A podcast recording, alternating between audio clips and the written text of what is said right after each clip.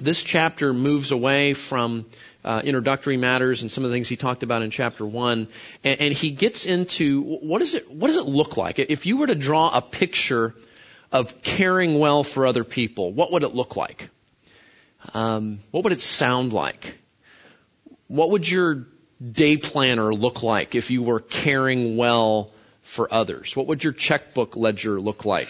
Um, what would the things on your mind during the week look like? Uh, what would capture your attention? And uh, so, and, and, this is important because what, what Paul's going to do. Let me tell you what he's going to do, and then I'll tell you how I think it helps to us. In chapter two, he's going to talk about when he first arrived Th- in Thessalonica. There's no church, as far as we know. There aren't any Christians. The gospel hasn't reached there, and he's going to talk about how he cared for these people from the first declaration of the gospel to them all the way through uh, his ministry where he finally leaves uh, the city. And I, it, it's a wonderful picture of, I, I don't know if you do this, you, you got that person at the office, you got that person you work with, you got that friend who has uh, a sickness and you're trying to minister the gospel. You've got some grandchild that, uh, you know, maybe that side of the family doesn't know the Lord and so you're, you're trying to share the gospel and, and, and you're asking this question, what does it even look like? What does it look like to care for people in the name of evangelism and discipleship and and we get to what we get to do is I call it spiritual eavesdropping. We get to look over the shoulder of the apostle Paul as he writes to the Thessalonians and describes what was his strategy going into Thessalonica and I think along the way what we do is we get a picture of what it really looks like to care for people well. Okay? So um, in our time together we're going to look at 12 qualities of what it means to care for others well. So we'll just, um, uh, I'm calling it qualities of Christ-like caring, and uh, and you'll you'll see how this opens up. So let this let let these 12 things draw a picture in your mind of what it looks like. And chances are, like me, as you hear these 12 things, we'll have to go pretty quickly to get through all 12 of them. But like me, you're going to hear some of these, and some of these you're going to be like, you know what, by God's grace, I think I'm doing okay with that one. And others you're going to go, ouch. I probably need to do a little, little work on that. So as we go through these, be encouraged in the things that you feel like by God's grace you're doing well, and uh, make some mental notes for further pursuit on the things where you believe maybe you could do a little bit better. Okay, so let me read. We're just going to look at the first 12 verses of 1 Thessalonians chapter 2, and then we'll jump in to look at these qualities, okay? Chapter 2 verse 1.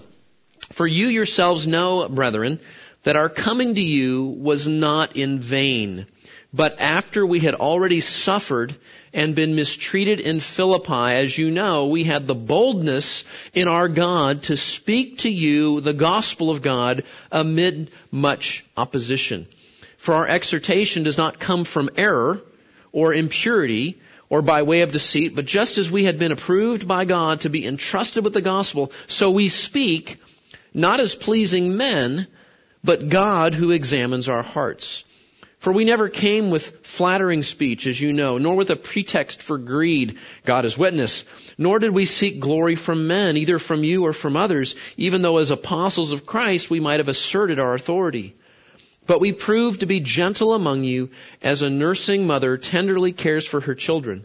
Having so fond an affection for you, we were well pleased to impart to you not only the gospel of God, but also our own lives, because you had become very dear to us. For you recall, brethren, our labor and hardship, how working night and day so as not to be a burden to any of you, we proclaim to you the gospel of God. And you are our witnesses, and so is God, how devoutly and uprightly and blamelessly we behave toward you believers.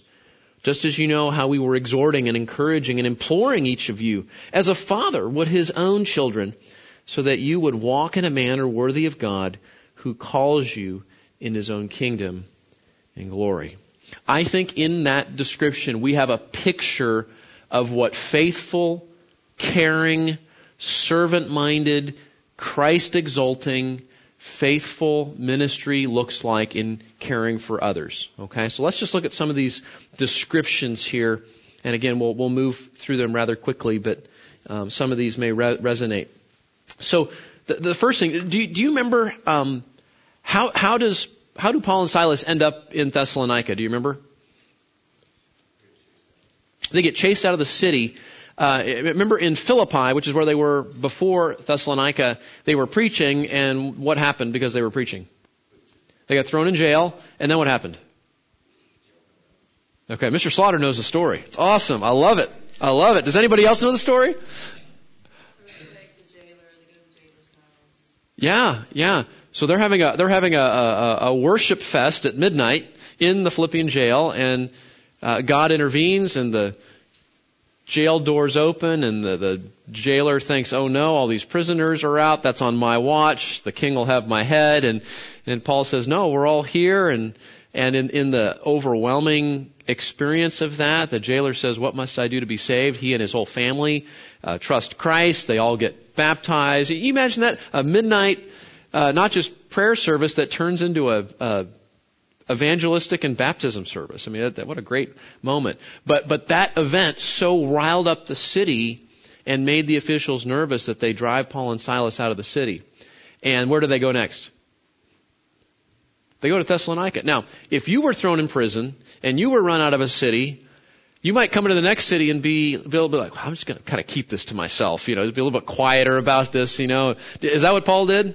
Nope. There's a synagogue. We're going right in there and, and Sabbath after Sabbath, they're going to, right? And that, that's the background, okay? So, so with that context, listen to what he says. He says, for you yourselves know, brethren, that our coming to you was not in vain, meaning it, it, it didn't result in nothing, but after we had already suffered and been mistreated in Philippi, as you know, we had the boldness in our God to speak to you the gospel of God amidst, amidst much opposition. So I think quality number one is persistent in opposition.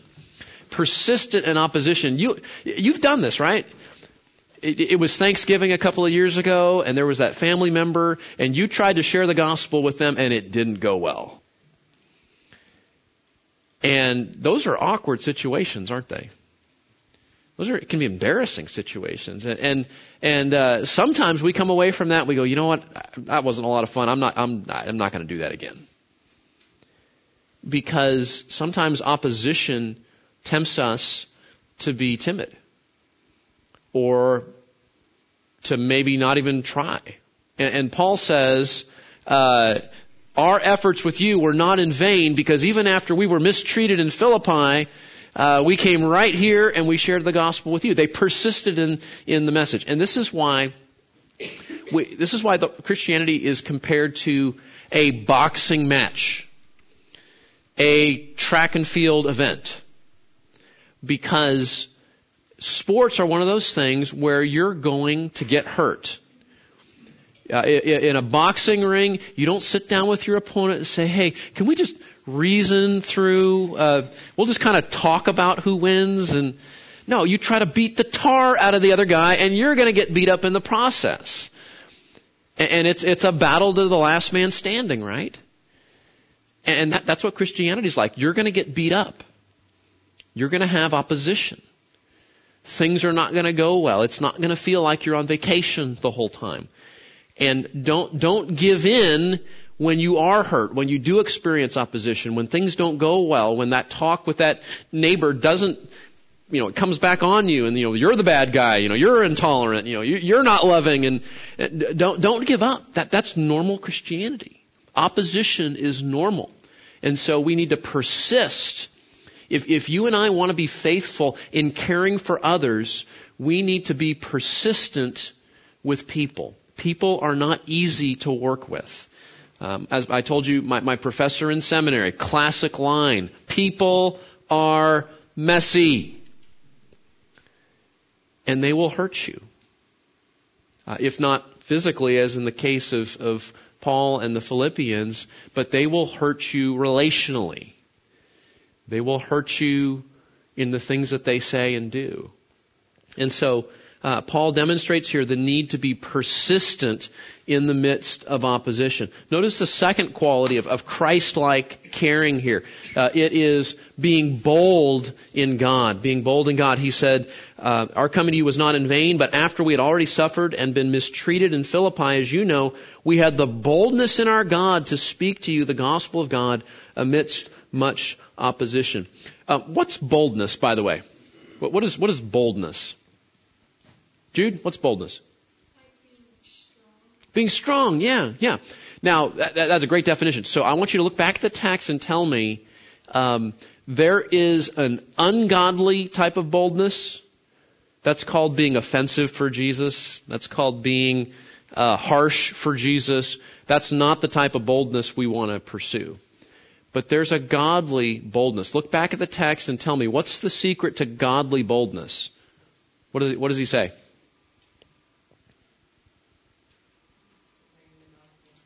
Yeah, he's obeying the gospel. Okay, sharing the gospel.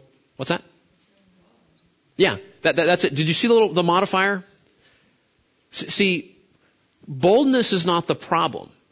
When we, when you and I get in trouble with boldness or being strong, it's because our, our strength, our boldness is in the wrong thing. Boldness is in, I have all the answers. Boldness is in, I'm going to get my way. Boldness is, is uh, no one's going to tell me otherwise, right? And, and, and it's, that, that spoils boldness because we're, we're rooting it in the wrong thing. Does that make sense? So, as Lisa's saying, boldness, according to Paul here, is it's a boldness in God. Meaning, I can go and speak the truth in love to people because I have a confidence in God. That the strength to persist and, and to speak to people, even though that may not be received well, is not based on me having all the answers or, um, you know, I'm just gonna, I'm gonna work, work my way through. It, it's, it's, I have a confidence that God's Word is reliable. And God's work in me is consistent. And therefore, God directs my, it's a boldness in God. It's not a boldness in me or a boldness in what I know or, and that should make us feel better. You, know, you don't have to be a Bible scholar to be effective in caring for people. You don't have to be ACBC certified. And I love ACBC. You don't have to be certified to do that. You don't have to have a title in the church. You don't have to be a Christian for decades. You can have a humble confidence in God to speak to other people in a loving way what you know they need to hear. And trust that God will use your effort um, in that. Okay, so a, a boldness, a, a, boldness in God, right? Um, and again, evaluate yourself. Some of us lean toward being more harsh, more matter of fact, more strong, we might have to tap the brakes a little bit and say, maybe I need to root that more in God than just in my natural personality. Others of us may say, I tend to be timid. I don't like to write, uh, rock the boat. You know, I'm just trying to keep the peace. And, and maybe the way we adjust is we need to say, I need to be more bold. I need to learn to speak out of a humble confidence in God when it's uncomfortable to speak. When it would go against my nature to speak, but when it's the right thing to do. We can't care for people if we're not opening our mouths and, and telling them what they need to hear in uncomfortable or even hostile situations. Okay, number three, uh, quality here of Christ-like caring, speaking the gospel. One of you mentioned this. Look at back at verse two. He says, "In boldness in our God to speak to you the gospel of God amid much opposition." Um, Christianity uh, is a is a belief system based on a message, based on a person. His name is Jesus, and Jesus came as the Son of God to live the life that you and I should have lived, to die on the cross, to pay the penalty for our sin, and then to rise again, demonstrating that he had conquered sin and conquered death, and that the Father had accepted his sacrifice, so that when a person turns from sin and trusts in Christ alone, God will look on the work of Christ and then reconcile you or me or whoever's trusting in Him, reconcile that person back into relationship with God. Uh, declaring our sin forgiven, declaring Christ's righteousness uh, as our righteousness. And th- that, that is the foundation of what we believe. So you're saying, I know that, Pastor Keith, why are you telling me that? Because our, our mission is a mission of speaking the truth and love to other people. We ought to live like Christ. We ought to act like Christ. We ought to speak like Christ. We, we ought to um, be an example in, in our deeds. Our life needs to authenticate our ministry. But we cannot be faithful believers if we're not speaking the gospel to other people. Uh, what God wants in terms of leaving us here is to speak the gospel to other people. That, that's, that's our mission.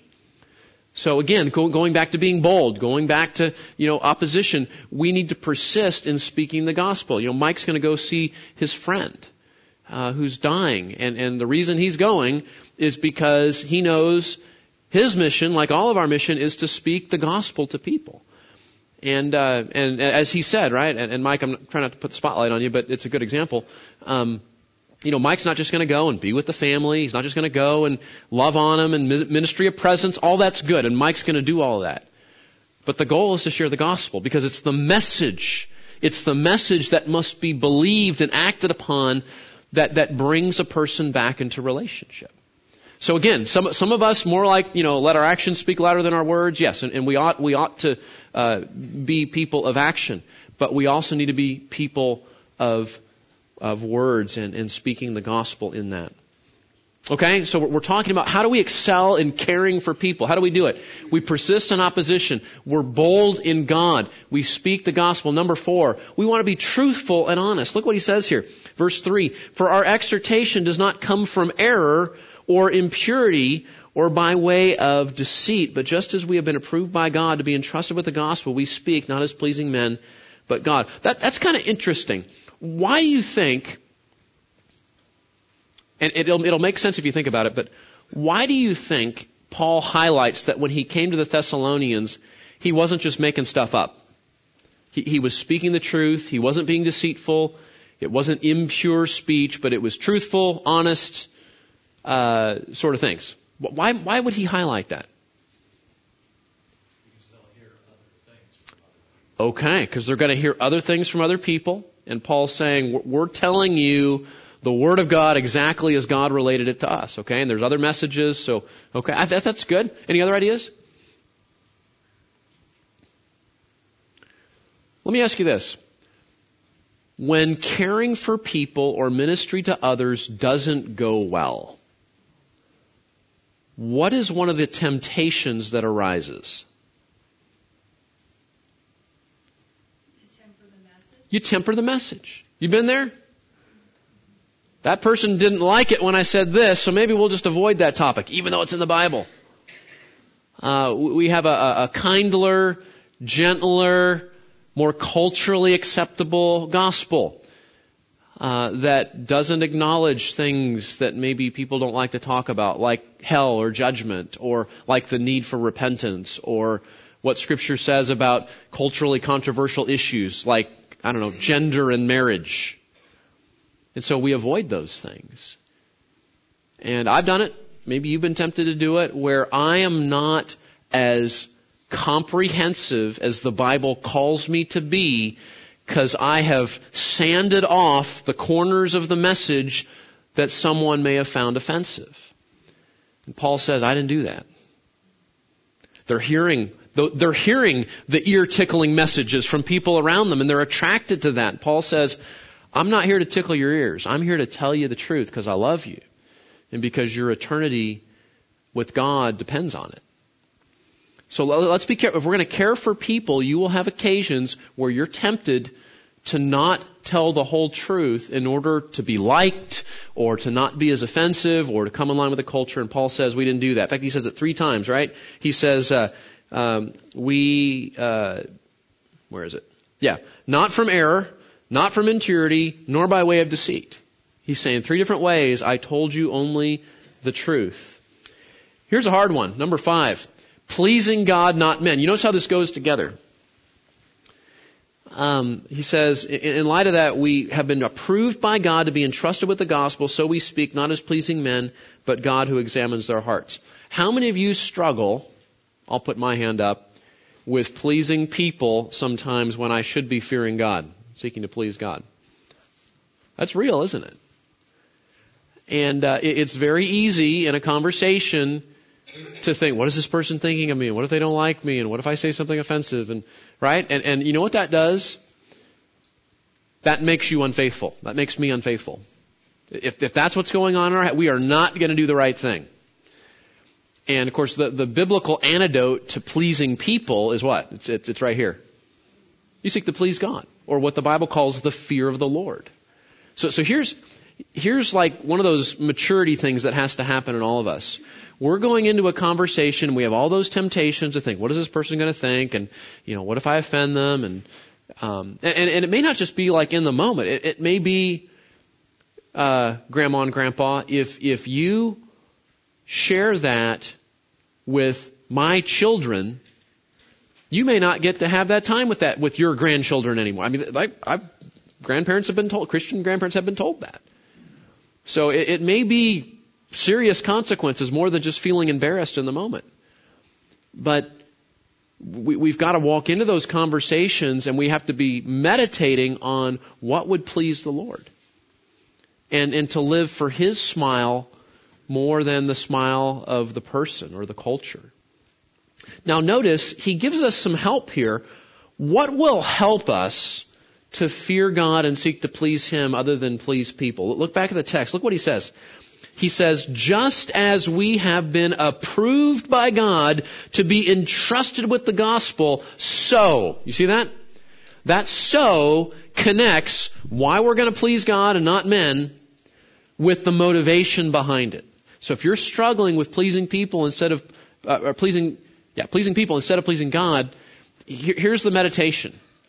You and I, as believers, have been approved by God and entrusted with the gospel. You, you can imagine, um, you know, maybe you're uh, uh, in the medical profession and you've been approved by the state of Texas to practice medicine, and uh, you've you've taken the uh, the Hippocratic oath, and you know, and, and, and you know that your job is to care for your patient and and you're standing at the door. You know what goes to the doctor's office, right? You know the, the the nurse comes in and gets you in and check right, and then you sit you sit in the the office sometimes for a long time, waiting for doc to show up, right? So so your your patient is in the chair, the door's closed in the exam room. Doctor comes up, they've got their files in the door sometimes, or right. So you hear the rustling of papers outside the door, and that doctor is holding in his hand a cancer diagnosis. And at that point, he's thinking, I'm going to go in there and I'm going to tell this person something that they don't want to hear. No one wants to hear that. But at that point, that doctor has to decide, am I going to do my job, what I've been called to do as a doctor, and share that message, even though it might offend, even though it might be uh, received poorly? Or am I going to tell them, oh, you're great, you're healthy, we'll see you next year? And now the patient's happy with you, right? And as Christians, we have, we have a much more serious scenario than even physical health. We are entrusted with the spiritual health of other people. And we're bringing a, a spiritual uh, cancer diagnosis that, that we are all uh, infected with the spiritual disease called sin and that we will die eternally from it unless we take the cure. And uh, again, there'll be people that don't like to hear that. They live in denial. They don't want the cure. Um, and so it's the fact that we've been approved by God and we've been entrusted with the gospel. The more we meditate on that, the more we're going to be helped and encouraged to seek to please God and not men. Number six, avoiding flattery. Avoiding flattery. Verse five. Oh, oh, by the way, by the way, not as pleasing men, but God who what? I forgot this part. So, do you see the sandwich? Do you know there's sandwiches in your Bible? There's a reason on the front end, there's a reason on the back end, and then there's your job in the middle. You see the sandwich? The, the, the sandwich on the front end is uh, you've been approved by God and you've been trusted with the gospel. The meat in the middle is go please God, don't please men. And the sandwich on the other end is what? God examines your heart.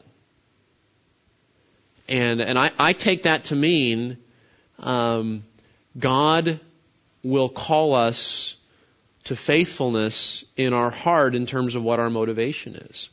Uh, we know we stand before Him one day. and We give an account for our ministry. And, and how indicting it would be to hear mostly a man pleaser. So, we, we, or you flip it around. We, we can make it positive. That when you go in to speak the truth in love and it doesn't go well, but you are aiming to please God and not people, guess who notices? Guess who knows your heart and knows what you were trying to do? And that, that person is offended and put off and, but God knows your heart. He knows that you were trying to speak the truth and love to them, uh, out of love for God. So, okay? Sorry, I missed that part. Okay, now number six. Verse 5. For we never came with flattering speech. Um, is that odd? I, I had to think about this for a while. What if you're trying to share the gospel with somebody, where would flattery get you into trouble? What do you think?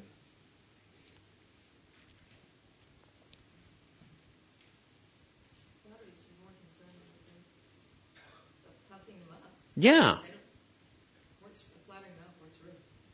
It does. That sounds proverbial, doesn't it? Um, yeah, so yeah, yeah, uh, yeah. Yes, Grant. Yeah. You're not going to see their need for a savior. Yeah. So, so what is flattery? Flattery is, you know, overwhelming a person with usually inaccurate encouragements. Right? That's flattery. Right? We're, we're saying nice things that transcend truthfulness, exaggerate a little bit, why do we usually flatter? Yeah, it makes them feel good so that yeah, so we get we get something, right? They'll like us or they'll oh that's great, you know, I'd love to hang out with you. He thinks the world of me, right? And right? And, and now there's a difference between encouragement and flattery. We ought to encourage. But encouragement is always based on what's true. Flattery um, expands the boundaries of encouragement beyond truthfulness, exaggerates it in order to make a person feel good, usually because I want something.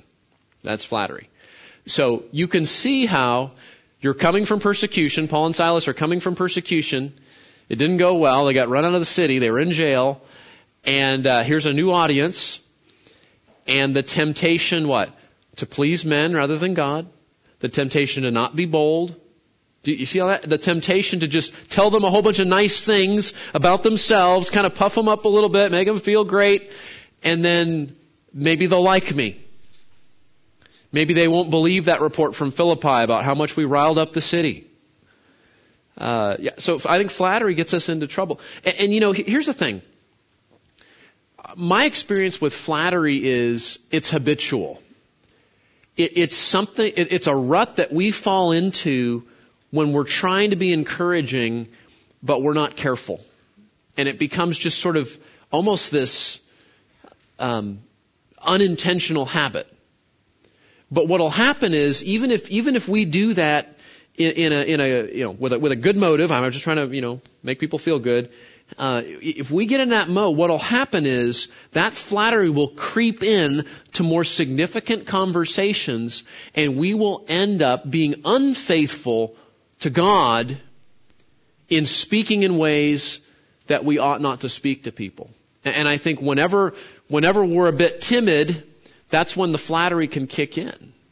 And then we end up, we end up distorting the Word of God uh, in the name of people, making people. Do you guys know this? Um, I like to encourage people. I really do. It's one of my favorite things to do. I can't honor Jesus if everything I say to somebody else is guided by this thought that I want to make them feel good.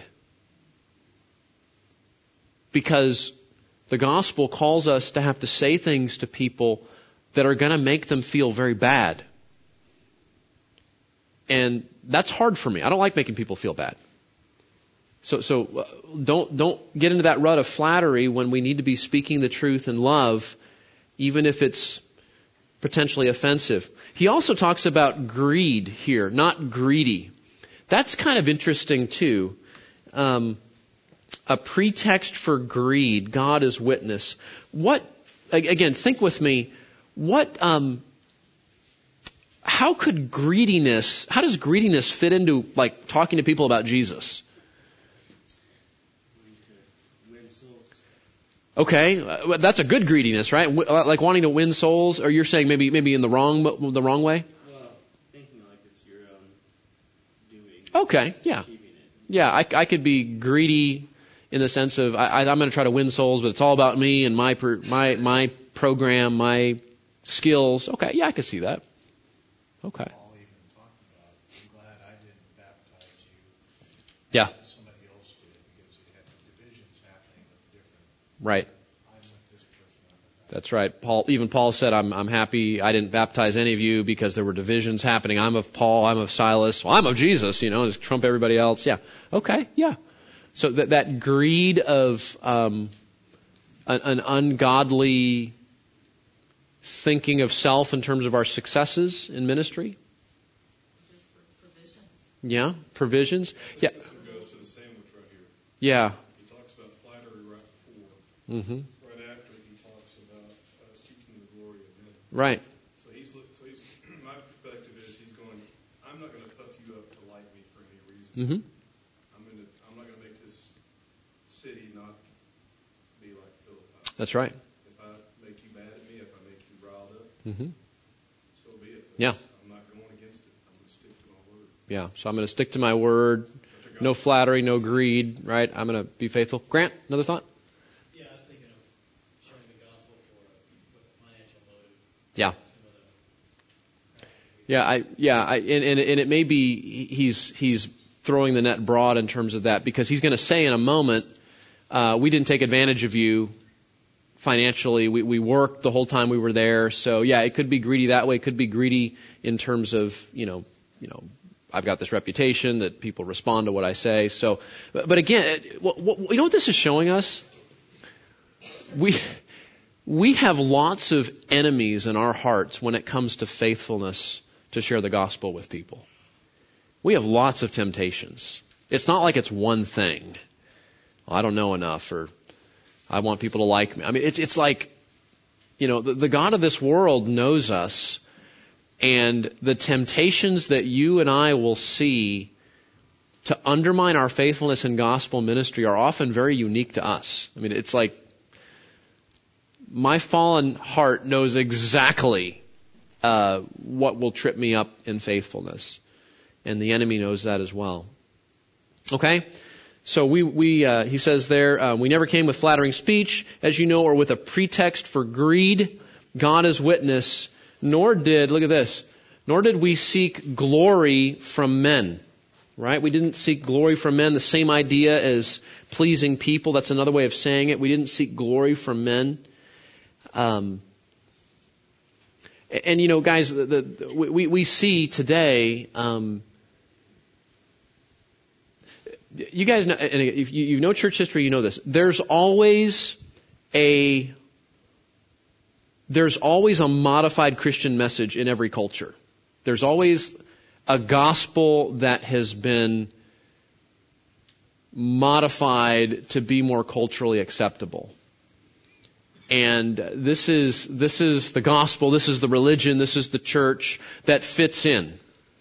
Uh, you guys know there's a, our, our uh, friends over at the United Methodist Church here in town and Methodist churches everywhere that the, the uh, mainstream United Methodist denomination is so like disintegrating in the air that there are movements to say, hey, we, we need to go to a more conservative, a more, you know, a different denomination. And, and you guys may have friends over at the, the Acton Methodist Church right here that have recently voted on all of that. Um, because there's always a gospel alternative that's more culturally palatable, whether it's um, homosexual marriage, whether it's transgender issues, whether whether it's Christian nationalism, whether, you know, whatever it is, that um, there's always a false gospel lurking in the church, designed to bring the applause and acceptance of the culture. And we gotta be, we gotta be looking for that. The, the, the glory of men or the glory of God, right, are always the alternatives. Um, how, how many more of these do we have? Four? Six more? Okay, let me, let me just, we'll, we'll just, we'll, let's do one more and then we'll, we'll call it a day here. I should know better than to bring 12 points into the pulpit. Uh, and, and really don't want to shortchange us too much on this, but, um, okay, so, so here, here, here's another thing. So we've been talking about qualities, right? Boldness, pleasing God, persistent, uh, sharing the gospel, um, not flattering, not greedy. Let me give you a picture now when you're engaged in gospel conversation, even in opposition, even where it may not be received, what picture comes to mind? Well, here's a picture. It ought to look like a loving mother affectionately, fondly, lovingly caring for her child. Now, I confess, because I looked it up, there are a lot of Christian conversations that you can find on YouTube that don't look like that.